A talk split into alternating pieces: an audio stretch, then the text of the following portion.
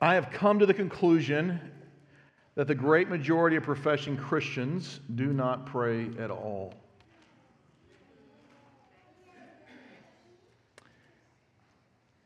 That was written by J.C. Ryle in his book Practical Religion in 1878. I have come to the conclusion that the great majority of professing Christians do not pray at all. Ryle, who was an Anglican by practice, but a proud, as he labeled himself, evangelical churchman, committed to the gospel. He wrote that at the age of 62, having been in the ministry and a Christian for nearly 40 years. He wrote this observing that there is no duty in religion so neglected as private prayer. Here's my point a lack of prayer is not a new problem. It's not a new problem. A lack of prayer seems to be a persistent problem among Christians, particularly professing evangelicals. This has persisted so much that Richard Lovelace, in his 1979 book, Dynamics of the Spiritual Life, which, if you don't know, had a tremendous amount of influence on the life of Tim Keller, which says something. In his book in 1979, he wrote almost that prayer had become almost vestigial. Vestigial, as in like your appendix, like an organ that is there in form but nearly useless in function. Is prayer a vestigial organ of the church today? You see, the, the problem continues to persist. D.A. Carson, in his book Praying with Paul, which he first wrote in 1992 and then updated in 2014, writes more than 20 years ago, reflecting back into the early 90s.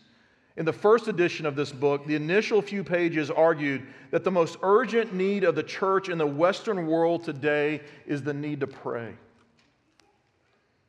And he reiterates that 20 years later in 2014 by subtitling the first section of his introduction, Neglected Prayer.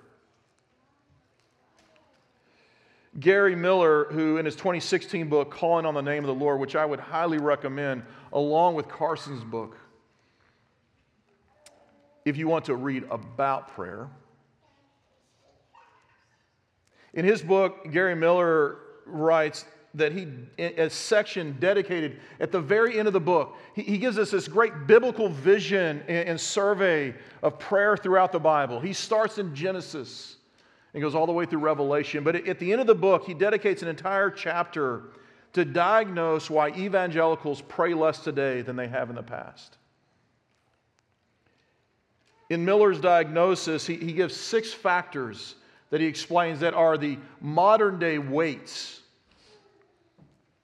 that bear upon us and keep us from praying. He, he talks about that life is easy. Who needs to pray when life is going good? That there's a communication revolution, and now we can communicate with our smartphones and, and, and communicate constantly and repeatedly and unendlessly with each other, and so we communicate in other ways. That even the rise of Bible study groups, which is both a blessing in some ways has become a curse upon the church because we will give more time to studying the Bible than doing it. That there's the availability of good teaching. I mean, why need, I mean, let's be honest. On the scale of my preaching today, I'm probably mediocre. I don't say that as an act of humility. There are many great men who preach better than I do, and there's many men that preach worse than I do. That's not a knock on them, all right? But the reality is, if you don't like my preaching, you can come, take it as it were, leave here, go search on the internet and find a much better sermon. You can do that before you get to your car today. So, why do you need to pray for your, pray for your preacher? Because you've got someone else to replace him.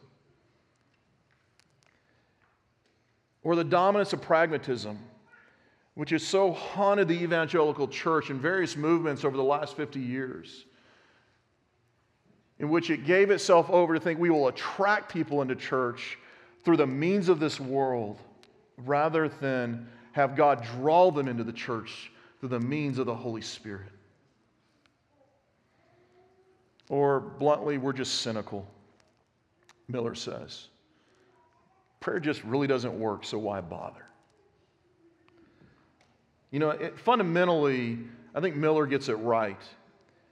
We just don't feel the desperate need in our gut, in the bones of who we are, that we must pray.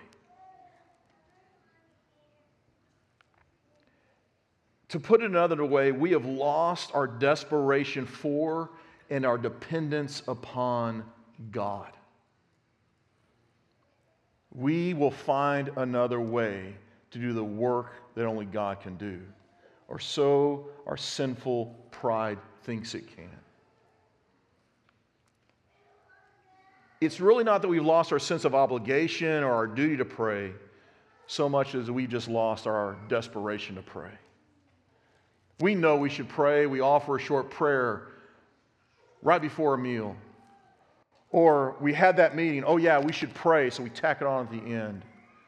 Or we quickly get to it because we can't forget to pray as if though it's a formula that if we stick it on the end, God will start to take notice. And the reality is, we have lost our desperation. You know, Millar himself, let, us be honest here for a moment, he admits prayer is one of the greatest struggles in his own personal life. Uh, it's interesting to hear him. I heard him interviewed. He says, I'm writing this book on prayer thinking, I don't want to write this. I don't do it. And, and he's a minister of the gospel, a pastor, and he just admits it is one of the hardest things for him to do. Tim Keller, who, who's written a book on prayer, and he talks about prayer out of the Psalms, which a book I commend to you to read as well, to get a feel for how the Psalms will help in prayer. He notes that it was 30 years into his marriage before he and his wife finally started praying together. 30 years. And you know what happened? As he put, it, he said the penny had to drop. My wife was diagnosed with a debilitating and near deadly, if not guaranteed deadly, illness. And she went, Kathy Keller went to Tim and said, Tim, we have to pray together. And he said we did for a little while, and then the business of ministry and the demands of life took over. He says, One day I came into our apartment there in New York City, and my wife pricked her finger and she wiped blood over the headboard. And he's like, What are you doing that for? She goes, This needs to remind you how serious we need to take prayer. She goes, If I told you, this is Kathy talking to her husband, Tim Keller, which for many of us, Keller gets put on this pedestal and, and, and Kathy is telling her husband, she goes, If I told you that every night at 11 p.m., exactly, you had to take a pill because if you didn't, you would die, would you ever miss it? Because I was too tired. The day was long. I got too busy. And her answer was no. And she said, We have to pray or we will not survive. Why do I share that with you? Because because I am nearly 30 years into my own marriage. And bluntly, as a husband, confession is good for the soul. And as a father, I don't pray enough. Throw pastor out the window for a second. I don't pray enough as a husband and as a father. And one of the things that God has used is I've been thinking about this, and let me be real clear I blame Jared for this, okay? You can laugh about that. He said, You know, I think we really need to focus on prayer. And as I just thought about this, the weight of my unfaithfulness overwhelmed me. That's not noble. That doesn't make me good. All that says is I deal with a lack of faithfulness like you deal with a lack of faithfulness. Don't think your pastors have got it so figured out we don't struggle with such things. We do. You know, for some here, what I hope is that I say these things and you're going, this does not resonate with me because I pray too much. I, will tell you, and, I don't say this to, build up hubris and pride in some of you. There are some, and, I'll admit, everyone that I could think of is probably a woman. There may be an exception, but they are the ones I go, they pray, and they, they pray like their life depends upon it. And there may be some here that what I just shared, you're like, doesn't really resonate with me. God bless you. I praise God that the Spirit is working in your life, that it doesn't, that you take it seriously. But, but basically, my, my main argument that I, and, and what I want to make a plea for today is a plea that we would pray. And if you pray, that you would pray more. Fundamentally, today, what I want you to walk out of here is that you would pray if you do not pray, and if you do, that you would pray more. At the most basic level, what I want for you to do is to walk out of here and pray not just once, not just for a season at a time, but to use Paul's words, I want you to pray constantly and regularly and without ceasing. Now, how do I intend to convince you to do that over time? Well, let me be honest for a second. I don't think there's a specific formula. I just went through men that date back to the late 1800s all the way up to the present day. If they couldn't figure out how to find a formula to convince everybody to pray more, I'm on a fool's errand by myself. So I am not so, so proud to think that I'm going to preach something today in such a way that my preaching is going to compel you to pray more. What I believe is that the work of the Holy Spirit using the Word of God will compel you to pray more.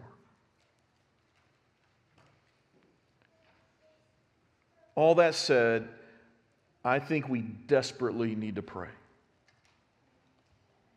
The word desperate is intentional. I like how Paul Miller puts it learned desperation is at the heart of a praying life. We know this. We call them battlefield conversions. Someone says, God, if you'll save me, I'll, I'll do this. I'll give my life to you. Now, let me, let me say something very quickly about that. Our Lord does not need your life, so you do not need to bargain with Him. He will save you whether you're in a foxhole about to die or living as a millionaire with no need of Him. What we need to understand, though, is that where God brings us to the point of desperation, that's our point of greatest strength. Because now we begin to rely on Him and not ourselves. One of the things I'm going to do, tell you today to do is to pray until you pray. That's how the Puritans put it. What you need to do is you need to pray until you, parenthetically, actually pray. Right? I still remember the first, the first prayer that my wife ever prayed. I, I remember it vividly because I can almost repeat it word for word. We were at university together. We sat down to have dinner together. I don't know if you've ever done this. Whoever got their thumbs up last had to pray. What a way to choose a pray. Who gets to talk to the creator of the universe? The one who's slowest to get their thumbs up. Not biblical, but it's what we did. And then I think I can quote it Dear God, bless this food, amen. to which I thought, one, I don't know if I close my eyes. I don't think it counts, but okay. Two, I should marry this woman. I get to eat faster.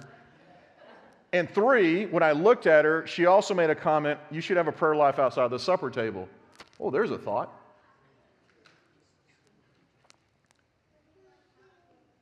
Pray until you pray. The Puritans, when they were saying this, were saying, give yourself over into times of lengthy prayer so that it's no longer just a formula, right? Pray for a given amount of time at length so that the Spirit would move in you, that Jude 20 would be real. It's interesting because Jude 20 says we need to pray in the Holy Spirit, which has this weird inference. Does that mean you can pray outside the Holy Spirit? And the answer actually is we'll even see our Lord acknowledge this yes, you can. which is to pray in an unchristian way. I don't want to pray like a door to door salesman. You know how they work, right? The guy or the gal that runs up to your door, they, they stick the advertisement, the marketing material on your door, or they hang it, they ring your doorbell, and they run away, right? And their hope is you'll read the material, but I don't want to actually have to have a conversation with you, right? I don't want to pray like that. God, I hope you noticed that I wanted to have a conversation with you. Here's my list, be back later. Or, or I don't want to pray like some of us do at meals with our family, and I'm here with you, right? I'm here with you. Yeah, I'm listening, whatever. Right here. Yeah. So have you seen this post, by the way? This is a great, have you? Some of us, that's how we pray with God. We are so distracted by everything else that we will not focus on being in God's presence and pray. I want to pray until I pray that I would give dedicated time to my prayer life. Now, look, I, I, realize this is a challenge, and I don't mean that because you don't want to do it. Like, um, look, small children, raise five of them, right? Your small children are not on your prayer schedule. So there are challenges. And life doesn't just go around what you've scheduled your prayer time, but there are times in which we can give focused, intentional prayer. And sometimes that means we have to get up early or stay up later, or as we're working this week, in times of fasting, when you say, you know what, I'm going to give up a meal. As I like to say, there's a lot of things in this life I'll die of. Starvation is not one of them, right? Yeah, it's just not on my list. But one of the things it teaches me is I need God more than the food that sustains my physical life. To give dedicated time to pray until I pray. You know, our own Lord showed this by his example in, the, in his own life. Read the Gospels, and you will find that our Lord repeatedly, constantly prays. In fact, the word prayer that's used in the New Testament, it's used 17 times in the Gospels. In fact, if you look, interesting enough, it only occurs in the synoptics Matthew, Mark, and Luke. You go look for that word in the book of John. John doesn't use the word prayer, he just literally describes it. This is what Jesus said to his Father. Where do we find the high priestly prayer? The book of John. But when that word prayer is actually used to describe the activity of our Lord, you realize that the 17 times it's used, 14 times is about him withdrawing privately to go talk to his Father. It's not a public display for him. It is an intimate, desperate conversation with the Father. I mean, this is shown in probably in its greatest uh, occurrence in the Garden of Gethsemane. I mean, our Lord cries out to the Father, If this cup can pass from me, then let it pass. However, or nonetheless, or regardless, not my will, Father, but your will be done. Our Lord prayed in the way that he shows us and teaches us to pray, as we'll see. He tells us in, in Luke 18, through a parable, as Luke summarizes it, says that we ought to always pray. We should always pray. Now, if you have your Bibles, turn over, and I'm, I'm not going to go through in, in inordinate detail the Lord's Prayer, but look there in Matthew chapter 6.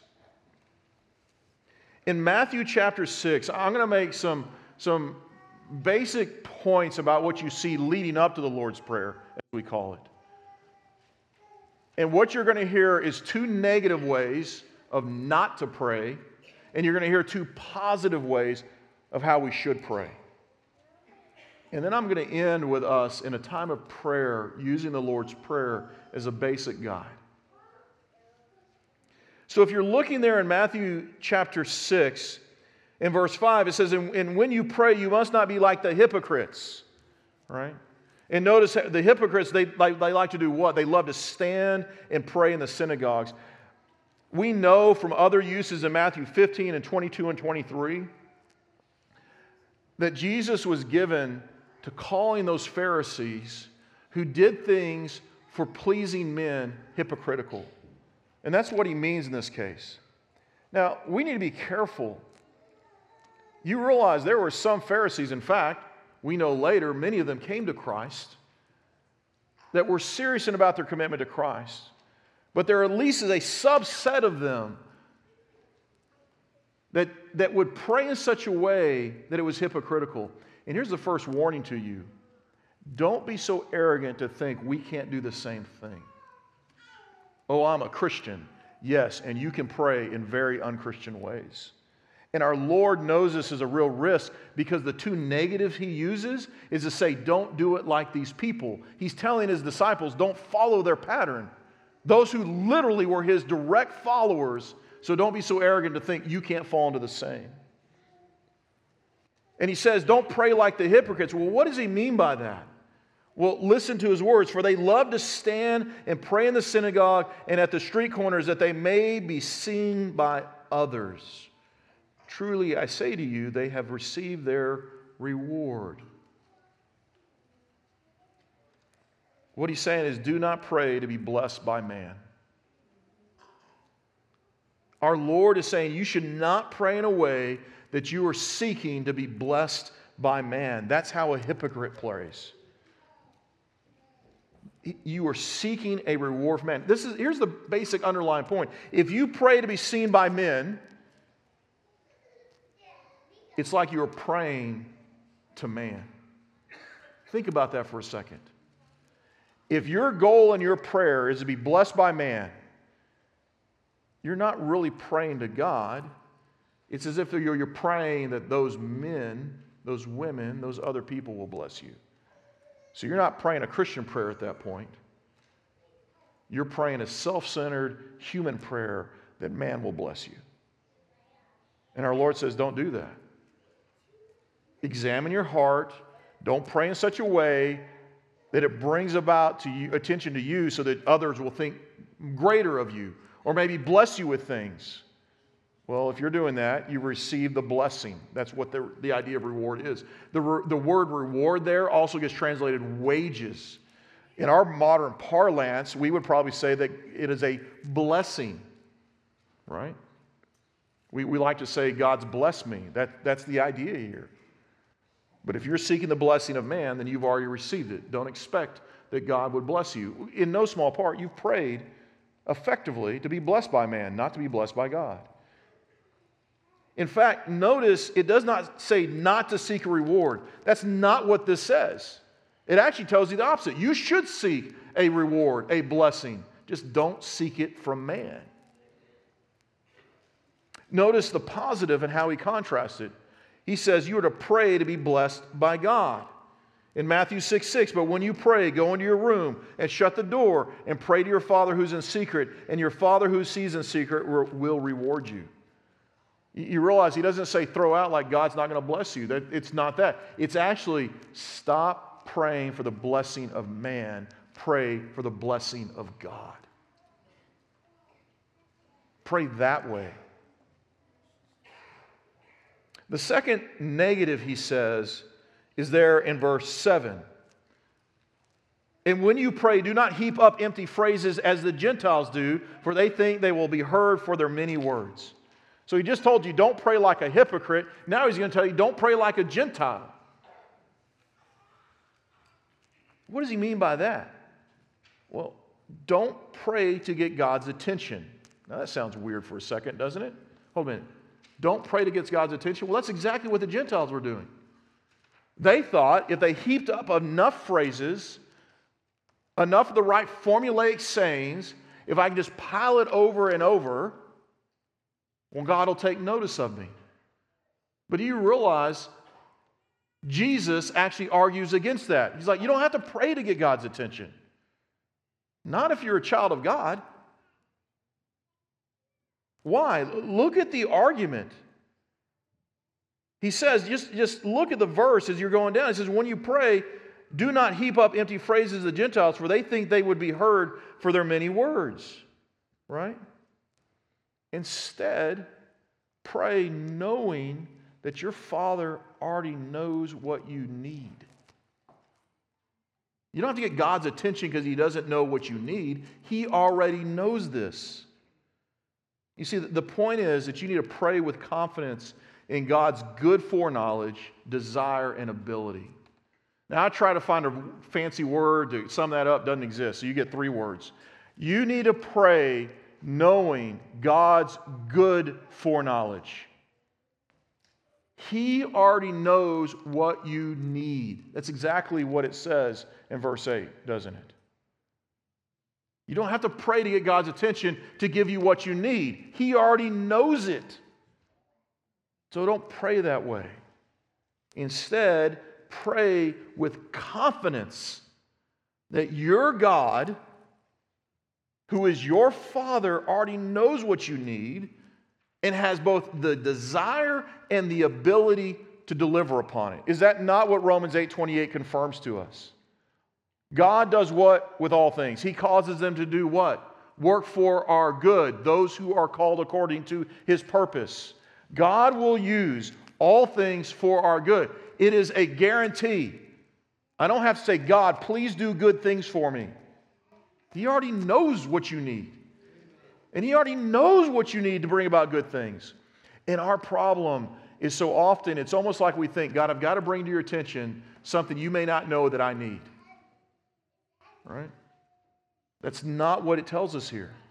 It tells us exactly opposite. You do not have to pray to get God's attention. You don't need some magic formula that'll get his attention. What do you do? Go and talk to him. Pray. I, like how, like how Gary Millar calls it. He says, You know what prayer is? It is calling on the name of the Lord to deliver upon, calling upon the name of the Lord, upon God, to deliver on the promises he's already made. That's what you're doing. So, just like Pastor Jared, when he's up here, what did he tell us to do? Read Scripture, right? And know we are needy, right?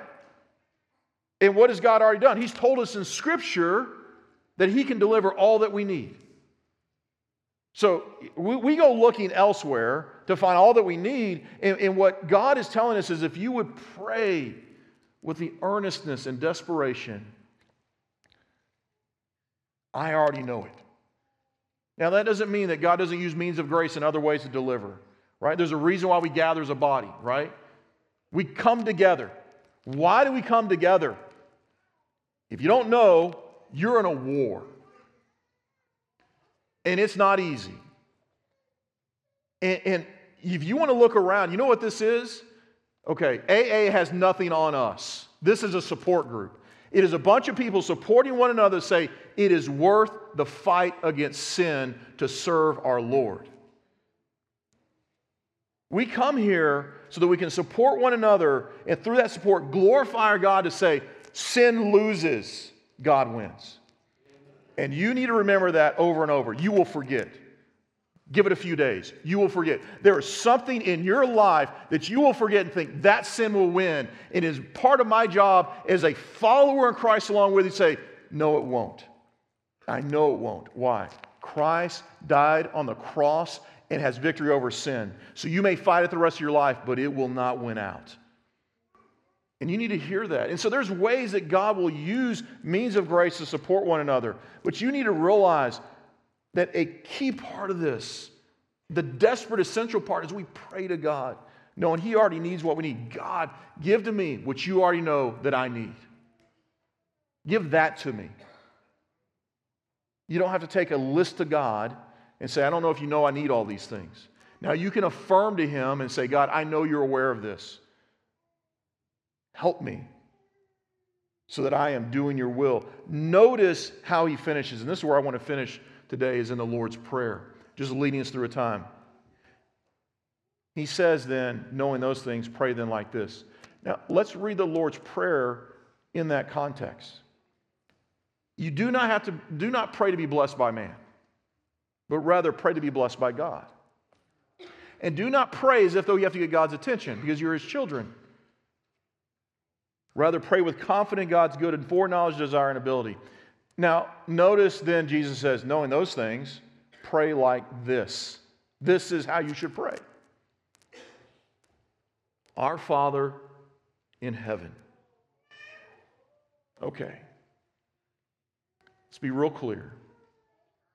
If you don't know Christ, you've never placed your faith in Him for your salvation from your sin, He is not your Lord and Savior, this prayer is of no use to you. Because this is a prayer for those who are God's children, our Father. So, my challenge to you, if you don't know Christ, talk with me. Talk with one of the pastors who's been up here. Let us share the gospel fully and clearly with you. That if you will place your faith in the Son of God, who became incarnate, Jesus Christ, lived a sinless life, and died on the cross for your sins, that you too can pray this prayer with us. This is a prayer for God's children. Our Father, hallowed be your name. Your name is holy. Pray for the glory of God. When you pray, pray for God's glory, not your glory. Pray that He would be glorified. But notice then he goes on, Your kingdom come, come, your will be done on earth as in heaven. Pray that God's rule and reign, that the very will of God will be done here on earth as it is in heaven. Unless you miss it, particularly in your life and in my life as the body of Christ. God, if it happens nowhere else, may your kingdom be true in my life. May your will come in my life, just like it was I was already in heaven. I want you to eradicate sin in my life like that, Lord. Give us this day our daily bread. God says, Pray that I will meet your needs. Because I am the God who already knows your needs before you know them. God, pray, you hear those words give us this day our daily bread, supply the very need of my life, and forgive us our debts as we have also forgiven our debtors. That is an interesting thing that people struggle with. Ooh, will God not forgive me unless I forgive others? Well, here's the deal God forgives you long before you forgive others because our God, in His eternal plan, knew he would bring about your redemption. So he did not predicate his forgiveness of you on your forgiveness of others. He said, I'm going to forgive you when you're my enemies, when you're in utter rebellion against me. But what he does say, forgive us our debts as we have forgiven our debtors, you are praying that God will forgive you and give you that heart of forgiveness. You realize biblically, the Bible's clear the way, it, even early, and I remember it was, it was Pastor John or, or, or Pastor Jared that said it, the attitude we bring into prayer matters. You remember the story that, that our Lord told? There is a, there is a, a, a Pharisee and a tax collector, and, and that tax collector is like, God, woe is me. Save me. I'm a sinner. The Pharisee looks over and says, I'm glad I'm not like him. And what's the heart of the gospel and prayer? I'm exactly like him. God, change my heart that I would forgive him as you've forgiven me. And lead us not in temptation, but deliver us from evil, or as Pastor John said, from the evil one. Pray that God would protect you because you cannot protect yourself. One of the hubris that we have is to think if I can just get everything right, I can protect myself from temptation and not sin. The reality is, God must work to protect us from temptation and sin. Here's how I want to end I'm going to, I'm going to lead us in a time of prayer, and then um, Pastor Jared is going to come up, lead us in a time of benediction, and we'll sing one last song. I want you to close your Bibles for a moment. I just want you to set everything aside. I'm going to read back through this Lord's Prayer. And I'm just going to give you a few moments that we would corporately pray together. I, I pray that you're going to walk out of here today desperate to pray more. So I'm going to lead us in a time of prayer. Let me say this quickly. You'll notice that for my, my own example, if you hear me pray, I'll say, I always start with Father or Dear Father. Why? Because the pattern that my Lord laid out was a conversation with God the Father. Now, that doesn't mean that Jesus doesn't hear you. In fact, I can make argument from the New Testament that Jesus does hear our prayers as well, and you can address him. So it's not this fundamental sin if you address Jesus or even the Spirit. But the primary person addresses Father. So you'll hear me pray, Father, and then I'm going to pray things. And then you'll hear me in my prayer in two ways. In Jesus' name, because the only way that I can pray to the Father is if I'm in Christ. And you'll hear me say, by the Holy Spirit. Because it is my prayer that I am praying in the Spirit, as Jude 20 says, not merely out of my own strength. And it reminds me in using those words, and they're not a magical formula. It doesn't mean if you get those right, God's going to do what you want to do. He's not a genie. God is a sovereign God who responds out of his foreknowledge, not mine.